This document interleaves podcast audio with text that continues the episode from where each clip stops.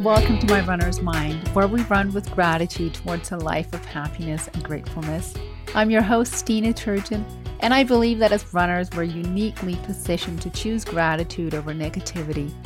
Running itself is so badass, and each run offers multiple opportunities to turn a potentially negative thought or feeling into a positive one.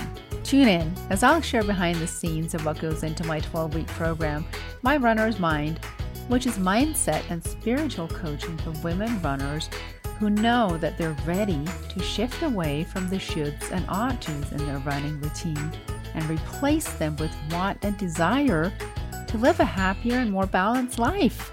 Are you ready? Let's go! Hi, friends, runners. Maybe you're dreaming about becoming a runner. Maybe you ask yourself if you're really a runner. Either way, welcome to episode 89. I'm so glad you're here with me today. I'm literally sitting in my car recording this episode between middle school basketball games.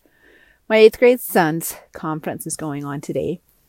We had to travel 60 miles to get to the town that's hosting the conference. It was also a run day, so I set the alarm on a Saturday to get my run in before heading out for my son's game at 8 a.m. Now, it took a little of mind management on my part while on my run to fully embrace that I get to do these things instead of falling into the trap of feeling kind of trapped by a schedule in, on the weekends or feeling too busy. Can you relate? So here I am recording my episode in between games in the car because I don't want to miss a week. And I'm super excited about sharing today's topic with you. And today's topic is a good one. It's a big one for me. It was a big one for me years ago or years back. Three, actually, or maybe four years ago. And it took me a while to fully act on it, to really get behind it. So, as the title implies, the topic of today is drinking, basically. I feel like it's a controversial topic, and I'm okay with that. I'm okay if you don't agree with me on this topic, and I'll love you just the same, I promise. I've been wanting to talk about it on the podcast for a while now, because thanks to a podcast episode by a coach who I listen to regularly, it got me thinking, really thinking, and ultimately, it made me decide to quit drinking completely. And that was four years ago today. And I am grateful that this coach chose to bring the topic up because it ended up changing my life. And maybe I'm that person for you today. So if you're still listening, scoot a little closer and let's start talking. Are you ready? I have to tell you today, as in these days, I really enjoy talking about the topic of quitting alcohol. But guess what? I didn't used to. In fact, when I first listened to the podcast that inspired me, I blew the podcast host and her ideas off and very nonchalantly kind of thought, well, I don't feel like I have a problem. I actually enjoy my after work glass of wine or glasses of wine. I remember thinking I liked the taste of wine and I really enjoyed the light buzz it created. It created a little bit of a buffer between me and everything and everybody else, including my kids and husband, right? Can you relate, runner friend? We drink for the following three reasons, is what I came across in my research for today's topic. One could be pain management, two, stress reduction, and three, celebrations. My reasons were definitely the latter two. So, I first started toying with the idea of quitting alcohol the same year I started running, almost five years ago today. I remember thinking to myself that having a couple glasses of wine the night before going out for a 5 a.m. run was probably not the best way to hydrate myself. Hmm, light bulb moment. And it probably wasn't helping my run any. I also started noticing that I was often short with my kids and their questions after having a drink. This was also the time when I was working on decreasing my negative self talk and improving my self compassion.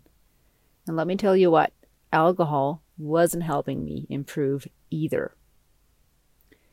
My impetus for quitting alcohol was that I wanted to increase my mind body and especially spiritual connection. I finally admitted to myself after mulling it over for a while that I was feeling shame around my daily alcohol use. And to put it into perspective, we're talking approximately two glasses at night during the week, maybe three on a weekend night. So there was no getting hammered, but there was a consistent self medication, self soothing of daily stress, maybe boredom. And wine became the wine became the escape. So if you're not a drinker, I invite you to consider for yourself what, if any, escape you indulge in daily. Maybe Netflixing, maybe social mediaing, obviously running, of course. And as long as you're fine with it, it's okay. But the trick is to be on to ourselves when we ask and answer this question.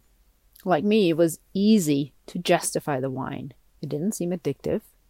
The real question really is if you're using alcohol, Netflix, social media, even running or whatever vice or whatever you want to label it, if you're using it as an escape and you don't really want the results that it gives you, checked out would be the best way for me to describe it.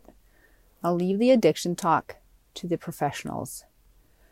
But I want to share some facts about alcohol's impact on your body that you might not be aware of. I know I wasn't truly. Considering the impact on a on the body from drinking alcohol after a run, for instance.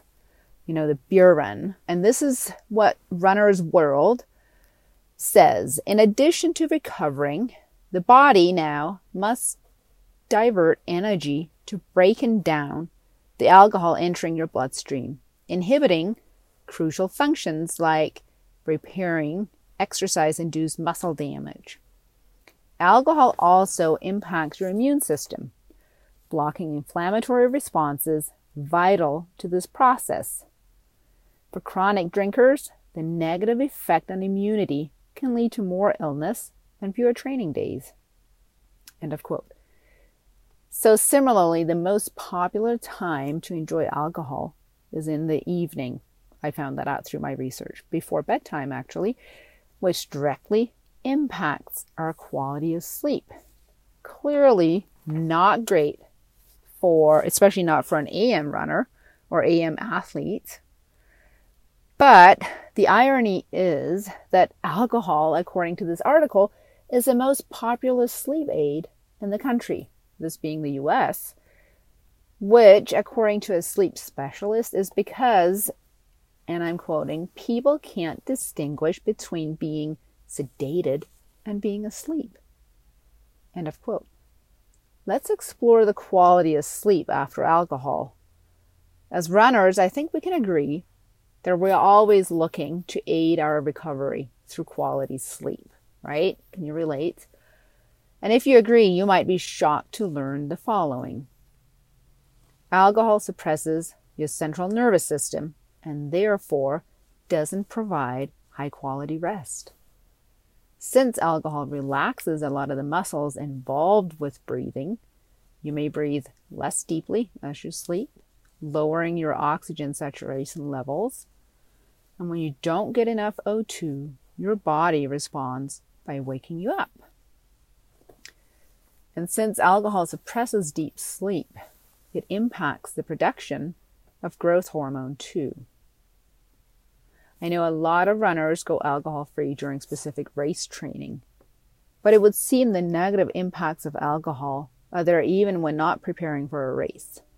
Your regular training runs require the best of you too. Not surprisingly, alcohol impacts a part of the brain that's responsible for planning, exerting judgment, reasoning, and suppressing impulsive behavior.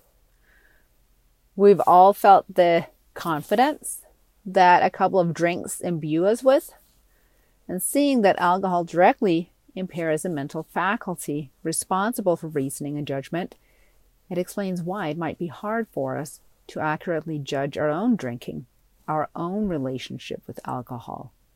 We're literally not our own best judge or the best judge of our own character. So, let's say you're looking to make a change. You're looking to release alcohol out of your life.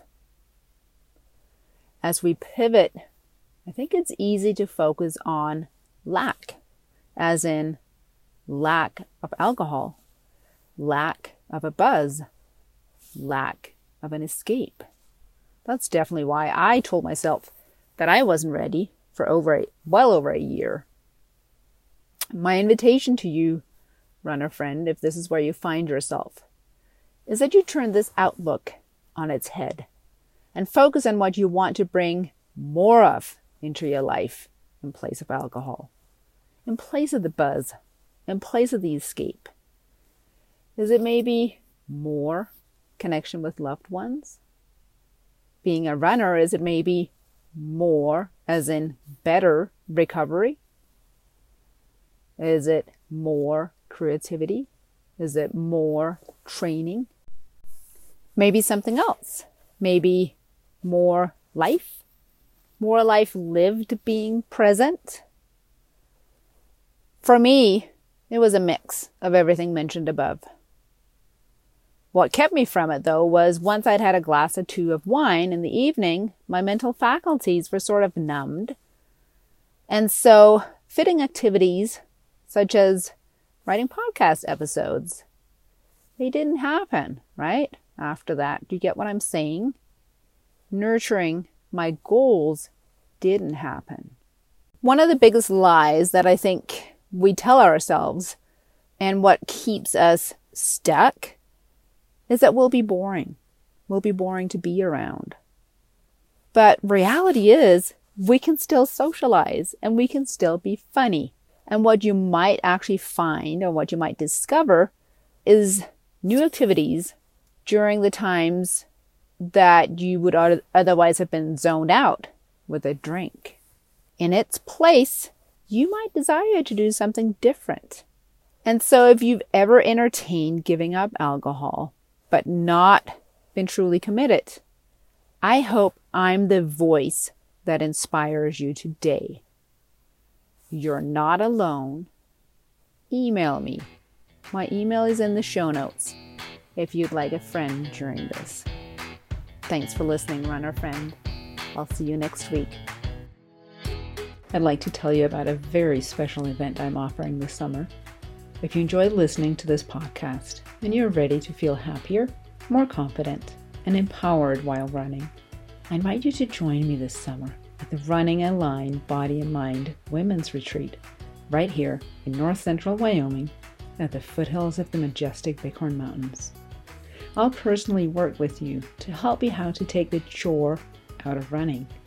The retreat will teach you that running can be a vital and enjoyable part of your life but most importantly, the five day in person experience will help you connect to you.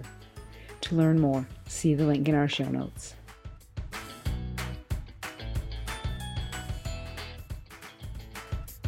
So, running is our practice ground and we can turn every experience into fuel, then we can transfer it to the rest of our life and positively impact our whole world, just one run at a time.